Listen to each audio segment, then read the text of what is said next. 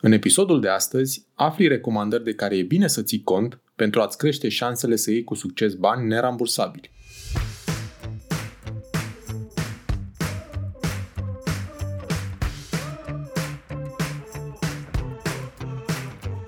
Te salut și bine te-am găsit la Smart Podcast, primul podcast din România dedicat finanțării afacerilor.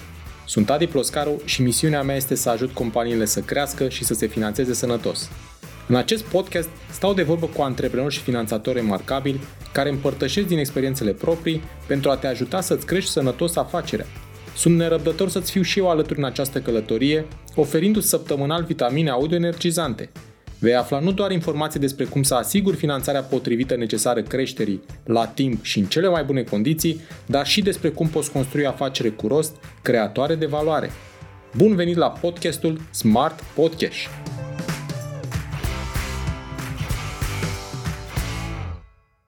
Granturi, măsuri, IMM Invest, scheme de ajutor, Electric Cap, digitalizare, PNRR. Acestea sunt cuvinte pe care le auzi de aproape un an de zile. Din păcate, multe sunt încă în acest stadiu de bla bla. Am avut și vom avea multe promisiuni, însă puține implementate, în multe cazuri deficitar și insuficiente pentru a acoperi nevoile majorității IMM-urilor. Primesc des întrebări despre ce urmează să se întâmple cu banii aia mulți anunțați de Uniunea Europeană pentru calendarul 2021-2027 și cum se pot pregăti antreprenorii pentru accesarea lor. Așa că vreau să ai din timp câteva informații utile ca să poți aborda cu mai multe șanse de reușită programele de finanțare nerambursabilă începând cu acest an. Este posibil să fi trecut deja prin experiențe suficiente în ultima perioadă care, la auzul cuvintelor fonduri nerambursabile, să-ți trezească emoții de tot felul. Te înțeleg, mi se întâmplă și mie chiar acum când vorbesc cu tine. Trec peste ele pentru a mă pune în starea potrivită din care să văd oportunitatea accesării acestor programe atunci când îți fac următoarele recomandări.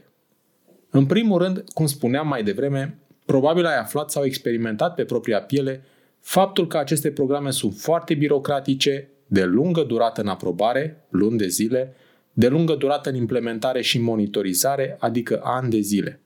Nu îți recomand să te aventurezi de unul singur în acest demers, decât dacă ai încredere că tu și sau cineva din companie poate administra un astfel de proiect cap-coadă.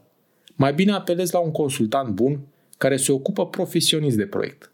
Despre alegerea lui îți povestesc însă în episodul următor.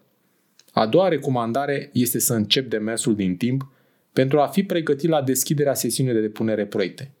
Pregătirea proiectului poate dura de la câteva zile la câteva săptămâni sau luni și ai nevoie de contractarea, disponibilitatea, atenția ta sau a consultantului cu care lucrezi pentru a vă asigura că aveți tot ceea ce trebuie să depuneți proiectul încă de la deschiderea sesiunii. Asta înseamnă că veți construi și redacta împreună planul de afaceri, lista de achiziții și ofertele de preț pentru justificarea cheltuielilor, proiecțiile financiare, înregistrarea și autorizarea codului ca ineligibil, sursele de cofinanțare și alte aspecte necesare în proiect. Apropo de surse de cofinanțare, reține că vei avea nevoie să pui și tu bani pentru a cofinanța proiectul. Așa că află care este cofinanțarea minimă prevăzută în proiect, dar întreabă și care este cofinanțarea optimă care îți crește șansele de aprobare. Astfel de informații poți afla de la consultanții care sunt la curent cu ce se întâmplă în piața de consultanță, care cunosc specificul firmelor contractante care știu punctajele câștigătoare de la programele anterioare și procentele de cofinanțare. Dacă nu ai temporar banii necesari implementării proiectului și nu ai o relație bună cu furnizorii de bunuri și servicii achiziționate prin proiect, află cât mai repede dacă poți primi o finanțare pe termen scurt de câteva luni, cel mai la îndemână fiind creditul punte de la bancă. Vom vorbi într-un alt episod despre șansele de a primi un astfel de credit. Ține cont că, având la dispoziție această finanțare temporară, îți poți ușura și grăbi implementarea. După cum probabil ai aflat, profitul operațional și capitalurile proprii sunt doi dintre cei mai importanți indicatori financiari care stabilesc dacă poți sau nu accesa programul și suma pe care o poți primi. Discută din timp cu un contabil sau cu un consultant financiar pentru a evalua performanța financiară a afacerii. Dacă ar fi să pun într-o frază toate aceste recomandări care să-ți crească șansele să accesezi fonduri nerambursabile, ea ar suna cam așa. Pregătește-ți financiar afacerea din timp, cu bani de cofinanțare și implementare, pentru un proces birocratic, alături de un consultant cu experiență. Îți mulțumesc pentru că asculti Smart Podcast, un podcast despre finanțare cu rost pentru afaceri prospere. Te invit să urmărești în continuare episoadele pregătite pentru tine și afacerea ta, să dai share și altor antreprenori dornici de creștere sănătoasă.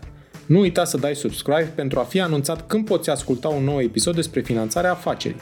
Hai să creștem împreună, chiar aici, la podcastul Smart Podcast.